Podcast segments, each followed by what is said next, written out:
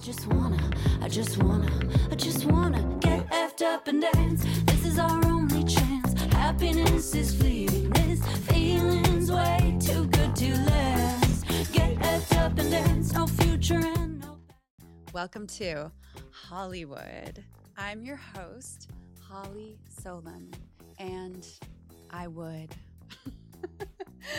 um, this is my podcast, and I have a Substack called HollyWould, W O U L D, where I write about my life in Hollywood. I'm not going to say that word anymore, Hollywood, but today we have celebrity chef Anne Thornton is our guest, and she's so much more than a celebrity chef. She is a writer, a performer, a manifester, and just an all around star. And I'm so excited because she shared very openly about um, some of her personal experiences. And I think um, that's a very unique and special thing. We had some aha moments. So stick around. She tells us about addiction, getting canceled. What's more Hollywood than that? Celebrity chef Anne Thornton. Let's talk about how we met because it was recently. It was. It was not that long ago. our friend. Both of us have had for a long time. Yes, Raina. Raina. Shout out Raina. queen. Yeah. Shout out Queen Raina. so we met at a dinner like just a few months ago. Mhm. And I had this experience where I was like, oh, if we were five years old, we would be best friends. And also 40 or whatever. Like we're meant to be friends. a million percent. Those people you know you'd like get in trouble with if you had been in class with them. Yeah. Like the person you would have been separated from. Uh, the sa- that energy right away. I was like, oh, separated. okay. we're I thought we were gonna get be separated at that dinner. I'm glad we did it. I I'm really like glad we did it. Nobody else talked. Oh, We were just on a date, just us. date. Why not? Yeah, with some lovely matchmakers. It was great. Really fun. Raina knew though. She was Yeah. like, "You guys are gonna be like besties." she just has. She's a great, a great connector. She's a really good connector. She's a New York girl, Mhm. and you're a New York girl. Yeah, I was. I'm not. I'm a transplant. I grew up in the Midwest. I was born in Texas and grew up in Cleveland, but I spent my 20s and early 30s in New York before coming out to LA. Like your wild Yeah, days. My wild days in New York. So were you like a crazy chef, like party chef? I was. I mean, I had. Yeah. I mean, we opened. I would think I was 25 when the Waverly Inn opened, um, and I was a pastry chef there, and I also was. Um, we had this email called Fritz, which was like the imaginary this character that we managed, and everybody had this because we didn't have a phone number. It was this very exclusive spot. It was owned by Graydon. It still is there. it's owned by Graydon Carter. Was the place to be for fashion and rock stars and movie stars and everybody. It was wild. It was such a crazy experience. There was no phone number. There's no way to get in. You had to walk in during these certain hours to ask for a reservation. We'd be like, you can have a six o'clock or a ten thirty. I used to go there with Raina when I was just a little twerp. Uh, Somehow I amazing. got in there and was Well, Raina. Raina's a good somehow a good connector, especially in the food world. yeah, and it was sure. always like Bono or you know Yeah. someone. So, oh, it was always like multiple. That was always the fun thing too. Was you'd look over and you're like, oh my gosh, Madonna's having dinner with Justin Timberlake, and like two months later, a song would come out between the two of them. Things like that, where you were just like, oh, that's an interesting combo. Like, I wonder what's happening, and just the regular people. It was just a really fun, kind of crazy experience. And Beatrice Inn was down the street. we have that in. I was just as gonna well. say that would be the next stop. Then I'd be at Beatrice until four in the morning. Yes. like And I would do all of that from the until I had to get sober.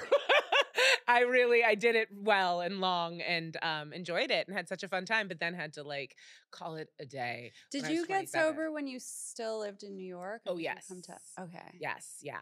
I had to call it when I was about 27. That whole Saturn return in astrology, you know, the 27 club with like Jimi Hendrix and Yeah. um, you were like, I'm gonna die. Yeah, I think there's a level of that that comes to people. I think all of us start to examine our lives. It's when you kind of start to cross into adulthood. Like, are you going to continue in this way? Or are you going to like hit pause and check something else out? It took me till I was 35 to get sober. Your Saturn was doing something instead of returning. It was busy, and that, then it came back. I basically died at 27 and just stayed flatlined until 35. it kind of happens. So if you look at it, that 27 is a really weird year. Like, It and it's really weird. And it's, it, I was, we are joking earlier about blaming astrology for everything now that there's like TikTok and Instagram to keep you totally acutely aware of what's going on with the planets. But like, it's always been important. I have friends that are therapists who study it because there's so much happening that, like, uh, in the planet, they'll be like, oh my God, everybody's having this issue. And I recently sent to a friend this note that uh, Carl Jung had sent to Freud saying how in his later years he's become such a student of astrology and how he can't fully understand a patient without doing their chart. And, like, Oh, you know, this in- really really interesting interesting. stuff going on, like, with that as well. But I think that that 27 thing is a big, a big moment. Well, that actually brings us into something I wanted to talk about, which is Great. like you are into all of that, like astrology, manifestation, sound baths. Um, what Oh, yeah. else? breath work. Anne has invited me to like a couple sound baths, breath work. Show. I want to call them a show. I'm like, it's not a Show. show. the sound bath show. it's not that. no, yeah. But like, were you always that way, or was this an LA thing? Did you move to LA and then get like sucked in and infected by us sort of weird neo hippie people? I think I've always had an element of woo woo in me.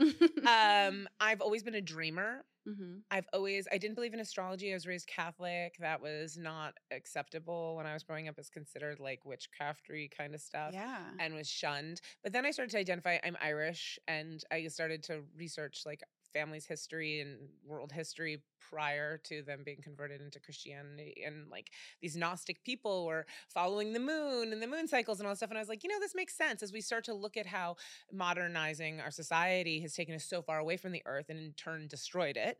It's like interesting to look back at a time when people were being respectful of the earth and what were the beliefs that they had and how were they living and what were their habits and what were their their motivations and everything else. So that's where I kind of started to look at it as not being as woo woo as some might think, and also understanding like water and the pull of the moon and gravity and how it affects women and our cycles and all this other stuff. And Our it's like- bodies are made of water mostly. Mostly, Like, exactly. So we're not, of course, we're going to be affected by it in certain ways. yeah. So I've just like, I embrace that. But really, coming out to LA has definitely opened me up. I am not going to lie. Also, um, I got into after I'd been sober for a number of years. I went through a really dark, horrible depression, and I tried a bunch of different stuff, and it didn't work. So I got into plant medicine, and that was something that helped me to kind of um, let go of a lot of my very limited beliefs around what was possible in life. Even though I had been a dreamer and called in big things, I used to have my own show on Food Network. I've had like all these like big things. Waverly was such a huge success, like that I was a part of that. Just being at the center of a lot of things. I always say I have like these major Forrest Gump moments, right? Yeah. Where I'm like right there in the middle of something as it's happening, and I'm like, because hi, like a you know? crazy manifester. Crazy, yeah, but not knowing how to tame it and blocking myself in other ways too, unintentionally but subconsciously. You so, know, have you done ayahuasca? I've never done ayahuasca. What are your plant of- medicines? Um, cannabis was my gateway into Mhm. plant medicine. I always loved to smoke pot for recreational reasons, but once I had been completely sober off of weed and alcohol and any substance, cocaine, any of these things, any kind of pill or anything for like five and a half years and was in this depression is when I um, was open to trying that as a medicinal property. right. So that for me, and mushrooms have been an incredible thing. I would love to eventually maybe do ayahuasca. Um, I haven't been called to it in the same way that other people have been, and that might be because I haven't found the right person who I'm supposed to be a Yeah. conduit for me. But I also believe that all of these plant medicines are great things to wake us up. But you still have to do the work. yes, It's still a daily you thing. have to. There's do the still a day to day thing. Yes, it's a way. It's like it's like reading something. It highlights these things that we need to look at, but you still have to keep looking at them. You can't just go. I know a lot of people are kind of addicted to the journey, right, of plant medicine, and I see that because we can get addicted to anything. I mean, like. You can get addicted to anything. And even though it can look helpful, you can see where people get stuck in this cycle sometimes because they're not actually taking what they're learning and trying to change. Because the real hard work is coming back to reality and showing up differently, right. you know, It's and like consistently. Spiritual bypass is a big Big thing. You know, that I plant medicine people Totally. thing. and also so like you know i i have the same experience. I'm now five and a half years sober but actually the whole time i have been sober i've considered myself a sober person. I still have used marijuana um, medicinally initially because i had a head injury. And that was the only thing that would make me like not throw up all the time. Right. so, and and I was like sort of figured out that I can trust myself with this particular drug, though not everyone can. No. And then like introduced mushrooms a couple of years later back into the fold in a very like controlled and chill way. But um I don't like the term California sober. Nor do I. I'm also like, listen, being completely substance free is, and people who do the work of who actually hold the term sober do a lot of like recovery work and all this other stuff. And it kind of feels like a bypass and it feels dismissive of their experience to call it California Yeah, sober, right? Exactly. Like that's a lot. That's really hard to like not smoke any pot, to not To do any of these things, Nothing. to have no release whatsoever. Substance wise. life. Yeah, exactly. Who wants to do that? Right? Like, Very come on. dangerous. No, very dangerous. No, but no, it's really, it's really admirable. And I think that the California sober thing takes away from that and dismisses what Mhm. they have to do on a daily basis. And there are those people. I believe that addiction is a spectrum. And I don't think we talk about this enough in our society. Totally. Everything's a fucking spectrum. Thank you. Everything's a spectrum. and there's a difference too between addiction and abuse. And there's, you know, and we have to keep space for everybody's experience. And they're all different. And I trust that there's people I know who cannot have a sip of alcohol without them eventually leading to something really dangerous. Yeah, I've dated a lot of those guys. It's Like- a thing. It's a real thing. Yes, yes. And never again. You know, never again, never again. never No, again. but that's like a real thing and i think that that's okay like to admit that there's different things and different solutions for different people but i think i like i like to just be like i'm not somebody who depends on substances for any kind of Yeah. escape or you can have fun without it. And then there's like yeah. caffeine, you know, like a couple of cokehead girls just love to get like tiggery. a million percent. I think that there's a lot of like I love I love caffeine. I, I actually have to keep myself. This is I'm, like totally abusing my own boundaries right I now. abuse Some- caffeine. That's yeah. the that's the one I abuse. It's a hard one not to, especially when you've shot your adrenals in your 20s doing lots of uh, fun uppers, you know. But there, it's also there's a ceremony around coffee that's enjoyable and it's delicious and it is a good thing for mood for sure. But I have Yeah. to limit it or I won't sleep and then that affects my mood. too. Same. I have. I am- am not allowed after like 1 p.m. Like no. Isn't that Sometimes so I go funny a little for little. But like now you're limited to 1 No, it'll be p.m. Like 2 p.m. It's I know, fine. right? I know, it's so funny. I'm the same way. I'm like, okay, anything after like 11:30, I like can't have caffeine. I'm like, maybe an iced coffee or an iced tea at lunch, maybe an iced tea. But like, I was always this like wild person up until like the next day. But I enjoy this quieter life. Are you enjoying it?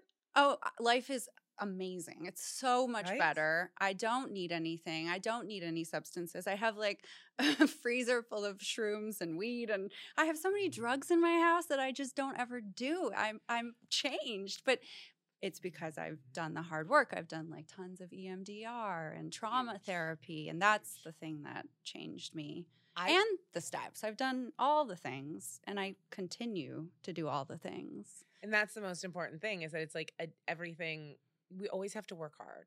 We want to have the kind of lives that you want. You want. You want to work hard for it, right? Yeah, It feels it's good. like priorities. You're like, what is more important, like getting wasted on a Tuesday or getting up and like doing a podcast? Well, I think it's one of the things we we're talking about with like manifesting all this stuff too. It's like your worth, your self worth. When you show up as the person you want to be, even when you don't feel that in that day, when it's not about feelings, when it's just like something you do no matter what, when you make a commitment to yourself to show up as that person, your life changes drastically. And you don't have to wait to like quit these things for a long time. Like you can start feeling differently today and behaving differently today. That's how real change happens. Even like neuroplasticity Yeah. plasticity wise you have to keep doing these things and it's hard it's like i remember my therapist explaining to me like making these new choices the first time it's like being in a forest and nobody's cut a path right? So you have to get out this machete and you're like like going at it right? And then it takes forever to get through that path and it's really painful and then the next time you go down that you use the machete again it's a little bit more clear and then eventually you keep making that decision it becomes a super highway. That's a really good metaphor. isn't that good? It's helpful It's I've never really heard helpful one, that. right? But that's how i see it in my brain. Ladies and gentlemen, everybody. a new neural pathway way of visualizing creating new neural pathways. But you yeah, heard it here these, first. Right? But they're helpful. These visualizations of like, oh, this is hard. And I think about that when I'm trying to do something new. I'm like, this is hard because I've not cut this path, but soon this is gonna be a super highway. So I'm gonna keep going until it's like paved and like very aerodynamic. so cool. yeah. I, I mean, I could talk about that this all day. I also want to quickly mention like I googled you, of course. And I that always makes me nervous. when People say that. I'm always like, oh Lord. okay. No, Uh-huh. don't worry. I just saw that you're a, a Gemini, and I want to talk about am. Scorpio and Gemini friendship. Are you a Scorpio? Yeah. Oh, that makes so much sense. I love Scorpio. I cannot date you people anymore. I was just gonna say I cannot date a Gemini. We're never gonna be a couple, unfortunately. But I have but- so many good Uh-huh. Gemini girlfriends. Agreed with the Scorpios. Gemini men are kind of weird. Agreed with the Scorpios. I, that's how I feel about the Scorpios. I get to feel you. I love the women. It's also how I am with Virgo women. Yeah. Virgo women and I are like, there. I do so well. Virgo men and I are like, no. Yeah. I know. Yeah. And it's like wild. Like I'm always like, this is so weird. Like this is real. These things. But Yeah, I'm like a is. very true Gemini. In fact, my twins have twins. Like I have like there are so many like of us. So it's like a big like multiple birth uh, when I was born for sure. Yeah. That's so weird. I just saw this psychic recently who told me that I have like that I'm like twins. I'm all kinds of twins and I have two brains and I have two sets of eyes and it's just weird too weird to even get into on this show, but Interesting. I do act at lunch. I want to explore this though. Like that's something I definitely want to hear more very about. Gemini. Yeah, very Gemini energy. Yeah, I'm So- a true blue one. Why did you decide to come to Los Angeles?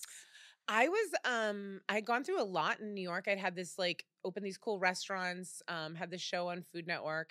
I came out to LA because I was writing a scripted concept based on my experience at Waverly as like a young female chef with a friend of mine. And I wanted to put my hat in the ring out here. And then during that time I had this crazy thing happen where I ended up on the cover of the New York Post being accused of plagiarizing my recipes, even though Food Network denied it and I denied Okay, it. Okay, I really am excited to get into this.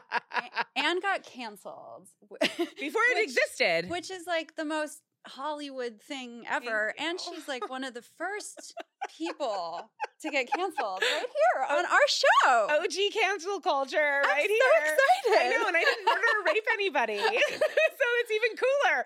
I'm there accused. no sex offense. no sex offense, no drugs were even Oh involved. my gosh. I mean, there was oh nothing. There was no like, Just yeah, lemon squares. bars. Yeah, Oh, lemon lemon squares. bars. It's the same thing. Okay, but like, Maybe if I called him by a different name, I wouldn't have been accused of it. isn't there only like one way to make lemon bar squares? yeah, basically. Pretty much. Yeah, yeah, basically. So okay, so what happened? we don't So know. So you were on a Food Network show during this time?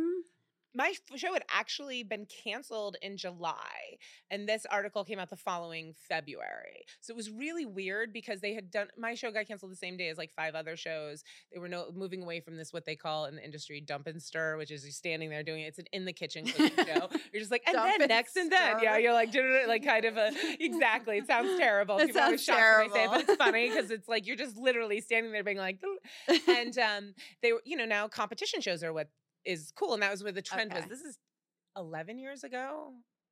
Almost 12 years ago? This is a long time ago. Dang. so um yeah and uh so it, thought nothing of it like it was just like i was so excited to have had this show it popped out of nowhere it happened so quickly i got this crazy deal really quickly like matter of months and the show was on the air it was wild and my first ever live cooking demo was on the today show it was really one of those wow, things where I'd been around all these people, all these really famous people, and I'd been in everybody's houses cooking, and I'd done all these cool restaurant. You know, all, you you were in the same circles, so you know what I'm talking about. And it was interesting because you're always around these people, and then all of a sudden you're the one getting interviewed too. I mean, they're still getting interviewed, but you're in like the smaller publication getting interviewed. You're getting interviewed right. One of my friends right was like, now. we were just talking about this. You you you do better interviews than we do, and I was like, well, thank you. I've But been watching for years. you are know? a star. You're Yeah. a magnet. Well, so it's like, thank of you, course, likewise. you're gonna get a show. But it happened really quickly. It was really cool, but also went away as quickly. And it was one of those experiences where I couldn't defend myself in a way that I wanted to. Um, and I still don't know who was behind it or why. Thank God they used a great picture because when you Google me, it does come up, and it's a great picture. is. It's a great Yeah. picture. Like if you're gonna be, and the entire cover. I mean, like I always wanted to be a cover girl. Yeah. wasn't how I foresaw it, but Wait, so I was also glad it wasn't. walk me through that morning of what That morning? happened because you had no idea this was coming. You had no idea you were going to get canceled over lemon bars. Like, what happened in the morning? I woke up to a phone call actually from a producer on the Today Show who was calling me. It was three o'clock in the morning. I was in Los Angeles and it was six o'clock in the morning in um, New York. And she said, We'd love for you. To, I, my grandmother was dying at the time. Otherwise, I wouldn't have like answered a random call, but I didn't know, you know, when it's like one of those things. So I grab it and I'm like, hello. And she tells me, she's like, I'm sure everybody is reaching out because you're the cover of the New York Post. And I had had a phone call from a reporter the day before asking me some questions. And I called Food Network. I just gotten out of my contract with them a few months earlier because my contract was with them um, as opposed to with the show. I got to help choose the production company I worked with, whatever. But Mhm. I was hoping the production company I'd worked with before on my show, because I loved them, we had such a great time doing it. We were going to hopefully sell one of these types of shows that they're not doing anymore to another network, right? Another dump and yeah, another dump and stir before they're all gone. Now they're on Instagram and TikTok and are killing it like in five seconds. And I'm like, I totally get the efficiency of this. I love it. but yeah, so we were gonna do that, and then, um, but it was like a whole weird. It was just so weird, and I I called them back, and then I called the reporter back because I didn't think I had anything. You know, I didn't think this was real, like what was going on. This whole thing that they said they they had that I had um that my rest I had been fired from my job at Food Network because of my recipes. And I was like, oh, this is so strange, like whatever. So I called them back and I was like, hey, like what's going on? Because I thought it was like a page six line item. I had no idea how it was going to end up. So they actually have my rebuttals in the paper, which is kind of funny. But I, when I got heard from the Today Show, I was just like, hold on, I'm the cover. I thought I had rebutted their thing so well that they weren't even going to run it in page six, but instead it became It's this whole, fucking whole page cover. of the thing, and it was just a whole crazy. Oh, I keep bumping my microphone. Excuse me. I'm sorry. Um, not meaning to do that. I just talk with my hands. It's one of my things. Did I know, like, and you gave me coffee, so you're like, I'm, I'm actually sitting and I don't have a seatbelt on. So, yeah, you know. Can we get a seatbelt? Oh, yeah, no, the exact accusation was that I had plagiarized my recipes, that my recipes were not original. You can't copyright recipes, and like baking stuff is different. Could they have been more unique? A million percent. But like once you get off of that, like you're no longer making lemon squares. So it was like this weird thing. And I heard from everybody in the industry, they were like, everybody, not everybody, but a lot of people. And people are like, what the hell? Like, what's going on? Even Al Roker said on the Today Show, he's like, does this mean that people are going to like copyright grilled cheeses now? This is ridiculous. I'm like, thank you, Al. I love you Wait, forever, so Al. you think this like I mean, because where would this have come from? I Somebody was know. trying to like take Somebody was trying to do down. Yeah, it's that's what it looks like to everybody, and everybody had theories on it, which made it really weird and made me really depressed. What are some of the theories? That's an area. Are you allowed to say? No, just because I like honestly, it's one of the things where I like. I don't want to think the worst of different people. I've definitely explored it in therapy and EMDR. The reality is, as hard as it was, as horrible as it was, as humiliating as it was, one of the biggest fears I've ever had in my life was that people were going to find me out and think I was a fraud. One of the parts of having a big dynamic, chills. right? Big dynamic personality, part of being somebody who has addiction addiction tendencies, somebody who's lied a lot to cover that shit up, right? yeah. There's a lot that could have been said other than I was a little bit relieved it was the recipes that were the issue that were the thing, to be honest with Yeah. you. So for me, it actually brought my biggest fear to the forefront. And I think sometimes when we have to face our biggest fears, we are empowered in ways that we've never been before Yes. because we look at them in the eye and we're like, oh, you're going to hurt me really bad and this is going to be really painful, but I'm going to survive this. And not only am I going to survive, I'm going to take these pieces of my life that I want, that I choose this time, and rebuild. Yeah. And I think that was, for me, gave me as hard and painful as it was.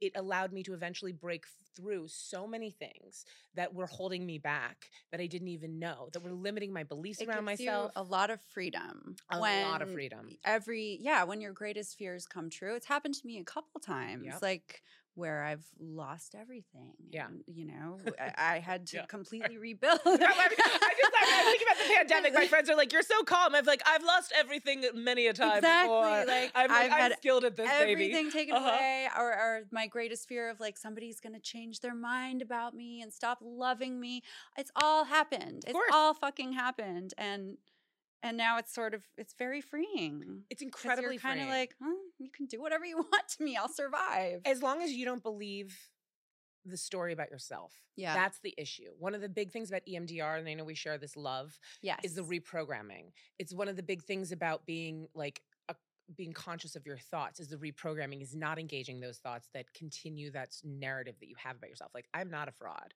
Like yeah could my recipes have been more original? For sure. Yeah. Was I doing a show for the masses? For sure. Was I cooking like a chef? No, that was not the goal of the show. You know, so it's like these types of things where you're like, okay, cool. But nothing happens in a vacuum. So you have to look at what is it trying to teach you?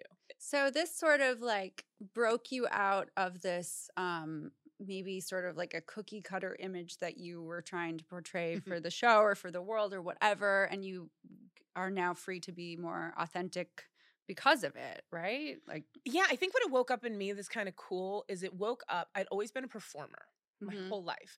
I had been in plays. I went to a Montessori school where we all had to do plays because it really helps with public speaking and self esteem and all this other stuff. But I loved being in the plays and I was obsessed. And my mom is not a person who loves Hollywood by any stretch of the imagination. she loves books and like intellectual conversations and will watch like British television mysteries and that's about it. And um, so wanting to be an actor, wanting to do these things, she, uh, which is what I wanted when I was a child. Those dreams were not supported by either one of my parents. They my were sister and like I. squashed deep down inside of you. Yeah, totally. And like also my personality, I have a big personality. And when you're a kid and you're learning to navigate that, you get a lot of feedback that you're annoying from your parents. You get a lot of feedback that you should shut up. You should, especially if you're a girl. Please calm down and go in the corner and be quiet. I love you, but I like, don't "Look at like you right now. uh-huh all of that stuff yeah uh-huh so i got a lot of that and i like and i'm the youngest and so there's also that need and there was a Mm. lot of like trauma in my childhood and all this other stuff and like i was like this is part of my shadow was pushing away the performer even though it would always come out like at work in restaurants that was why food network they told me i did my I had won the New York Wine and Food Festival event, like this sweet event thing that they like whatever. And then I got a phone call from them to meet with them. And then they were like, Do you want to do a screen test? I'm like, Yeah, sure. And I'd never done a screen test in my life. And they're like, You won't hear from us for like three months. And I heard from them like the next day. And then it went to because there's a thing in me that like will always come out the performer in me the person like Yeah. it really is there it lives there and some of us have it and some of us don't and those of us who have it no matter how it's expressed needs to be expressed it needs to come out of us and i feel like it woke that up in me and allowed me to be like no i actually am a performer or these people wouldn't have invested all this money in creating a show where i was just standing there talking doing stuff Yeah. and i wouldn't have been asked to do all this other stuff and i wouldn't have been asked and to it wouldn't have happened so quickly and weird. Like, yeah, Yeah. it sort of woke that up. it and allowed me to embrace that part of my shadow more than it, and then it scared me and then i'm like oh i'm not allowed to go out in public this is why right. I'm going to get happened. canceled. I'm going to get in trouble for being Yeah. my bright, shiny self. Someone's going to try to take me down. It's Yeah. a test. Right when I came out of my mother's womb, yeah I was ready like, I'm a star. Seriously. no i believe you I i'm not I, you didn't see me dismissing you Okay, so my mom tell, tells the story about how she took me to my first day of like preschool. I think I was like two or three, and I had prepared a dance for the class. So the whole class sat around like it. all these little three year olds, and I did went and like did this whole like dance for everybody. And actually, it. I, think about that all the time in these like it, we both do this um Lacy Phillips manifestation. yes the to be magnetic work To, yes. to be magnetic. And I think about that's like my um, authentic self is like this little girl who's like, let me show you my dances. Right. Without and I love it when I see I love that. And I can totally see you as that little girl. Like I really can. Like and I love that those little girls are out there. And I think in our generation, I remember being called bossy all the time. And I'm like, I'm not bossy. Like, I'm a boss. Like, I really am somebody who should be running this. I should be organizing a group of people to do this dance. I should be directing this play, obviously. Like, you know, like, come on. Like, I wasn't bossy. I was just this is better ideas, we're right? best friends when we're five years old. I just Exactly, right? I know. I used to make my neighbors sit and watch performances. I'd create these plays. It's so I, I, I cringe sometimes when I think about it. Yeah. I was like, that's who exactly when I go Yeah. into that inner space. Like, who who is this? Who am I really? And it's that yeah. that person and to embrace that person fully and to right now what i'm trying to do and i think we're in similar parallel paths is like reparent that child Yes, I'm doing so much reparenting right now and like like have different fully different parents. Like I have like this dad with a beard and I'm sorry dad, I love you. Like you're amazing, but you know, it's just a, a more typical traditional dad and then Right. I have like a mom who's like very, you know, full and joyful and right i get it and, yeah And sometimes she's Susan Sarandon. oh that's so interesting i love susan sarandon i could totally see her as your mom too i feel like if you ever yeah she's Yeah. your daughter in a movie you'd be really good Yeah. for sure Yeah. i can totally see that me yes she used to come into Oh, you have? Yes she's very lovely She- yeah Well, she's very lovely She's my mom. yeah she can definitely be i think like, yeah and I, I think her daughter is really lovely too as well like she does a bunch of like um stuff like yeah it's Yeah, Listen, she seems like she has her shit together, the daughter. So I'm like, that's a good mom A of a good- good mom good- yeah yeah. and also like people these women like susan sarandon who are um people who are incredible you think about what a pioneer she was i think it's so important as women to always put into context women the generation ahead of us and their experience like i know that in kitchens how rough it is as a woman when such a small percentage of i know in the music industry how rough it is as a woman. I know in hollywood in general in tv and how rough it is like these women had it like a million times worse than any of us not Yeah. not that you know in general because it was Yeah. so prevalent there was no self-awareness for most of these men you know at that time and i think about what they've had to survive to be where they are and i'm just like I mean, think about the difference from when we started out even 11 years ago to where things are today, like within the industry and with the relationships with men in power. It's changed immensely in Yeah. the last 11 years. We're not there yet, but no we're not definitely there but i think about that there's even a lot of exposure of sort of what what things are. totally i think that even in context of like my being canceled that there are actual police investigations into food people at that time for like felonies Yeah. Crimes against women, sexual crimes, abuse things, like, and that I'm like, they're like, her lemon squares are too similar to Ina Garten's. You know what I mean? Like, crazy. it's kind of wild to think. Anne. You know what I mean? It's really no, but it's really wild. So what happened after the cancellation? Like where did you go from there? I actually I was out here when it happened, and then I decided to go back to where I grew up in Cleveland, and I was there for about a year. I decided I didn't want any part of like anything like Hollywood, Oh New my York, big time. And I worked with a nonprofit during that time, raising money to transform this former McDonald's into a state of the art uh, food production facility for people with uh, mental and physical challenges. And they'd been around forever in Cleveland. They ran a grocery store that people worked at and did uh, like vocational rehabilitation train like training. So um, it yeah, and I worked with them and it was really cool and helped design their curriculum and all this other stuff Wow. and really disconnected and then got a phone call because the performer will always come out from the amazing Corin Nelson, who is executive producer. I met her when she was the executive producer of the Nate Berkus show, and I was on there a lot. And um, she and I got friendly. And then she was the executive producer of the Queen Latifah show out here. And she was like, I need you to come out and fill this. You know, we've got this episode with Jake Gyllenhaal and Lisa Kudrow. And I this is you to come crazy. on I love so this story. yeah so i flew out here to la and i did that taped that episode of the for the first week of queen latifah and it was one of those really cool moments where you walk on set I, and i was like okay queen latifah who i'm admired since she- you like yo mtv raps right yeah. and then, like, the J- queen. the queen exactly and then you've got like jada pinkett smith and will smith were the ones uh, part of the t- producing team lenny kravitz designed the set it was incredible Lenny was- Kravitz designed sets. oh yeah lenny kravitz has his own design company I- like interior design company yeah and hotels and all kinds of stuff I he's know that. he is a renaissance man Ugh. um and i think he's like a raw vegan as well so he has a lot of cool things going He hit on my mom once. oh my god that's amazing he that's tried to get her to come on the tour bus, and I was like, "Oh, "Mom, You're like mom did you go you should No, have I was with her. I was with her. I oh, watched oh, you're it with her oh that's amazing I was like 15, and I was mad he wasn't hitting on me. I understand, but I also am, I'm proud of Lenny Kravitz that he wasn't. You know, like in yes, this day and age, you're let's right. look at this the I've right way. Even thought about Let's that reframe this. He likes milfs. Go for you. Go, Lenny. Lenny. Go. I'm all in support of the men I'm who 40 pursue now, Lenny. Right. men pursue milfs, not teenagers. Please, you heard it here first, Heard right? it here first. Hot moms are a way better option. Um, Sorry, yeah. go on. that's amazing. Go on. No, but it was just like one of those like very Hollywood moments. You're filming down at the Sony set, and I was walking back on. I'm like, oh, it's not all lost. Like I can do Oh. this. And then I, I that I went. One of my friends had this house, and she was renting it, and I went and I rented it that week that I was here, like the So days, I, and I moved "I'm right back." right away. Yeah. I was You like, I'm ready. going back. And then I had all these opportunities. A college friend who just retired from the NFL was opening a restaurant in San Diego, and we partnered in that and went down there and did a vegan raw food space. It was super cool and high energy because I decided that anything I did moving forward, something was fraudulent in what I was doing with Food Network. Whether or not it was what they accused me of, there's something there energetically. I believe in all this Mm. with energetics. Yeah. So I was like, I knew better. I'd been doing raw food and healthy food for a long time for celebrity clients before I became part of the Waverly and stuff. That was what I did out of culinary schools as a private Ah. chef to all these different people. Every field you can imagine, from movie stars, rock stars. Um, no, no, no, no, no.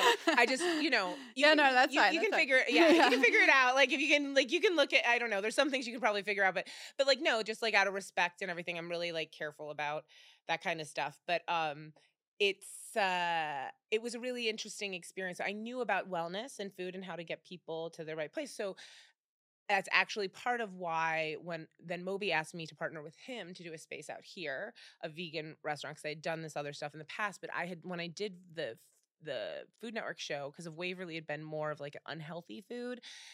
It wasn't aligned. I had started to gain weight during that time period. I've always struggled with food issues. I know I'm a chef, and that makes it even more complicated Wow. you know, because it's really Yeah. hard when it's what you do. And that's part of, there's a lot of controlled eating things and diets and plans. And when you know how to do all that stuff, starving myself, you know, doing like master cleanses with clients for 21 days so they could get ready for something. But in the meantime, like you're basically just like really dysfunctional, weird stuff that I didn't think was. I thought it was healthy at the time, right? Yeah, right. All Mass. It's a spiritual bypass again. Agreed a million percent.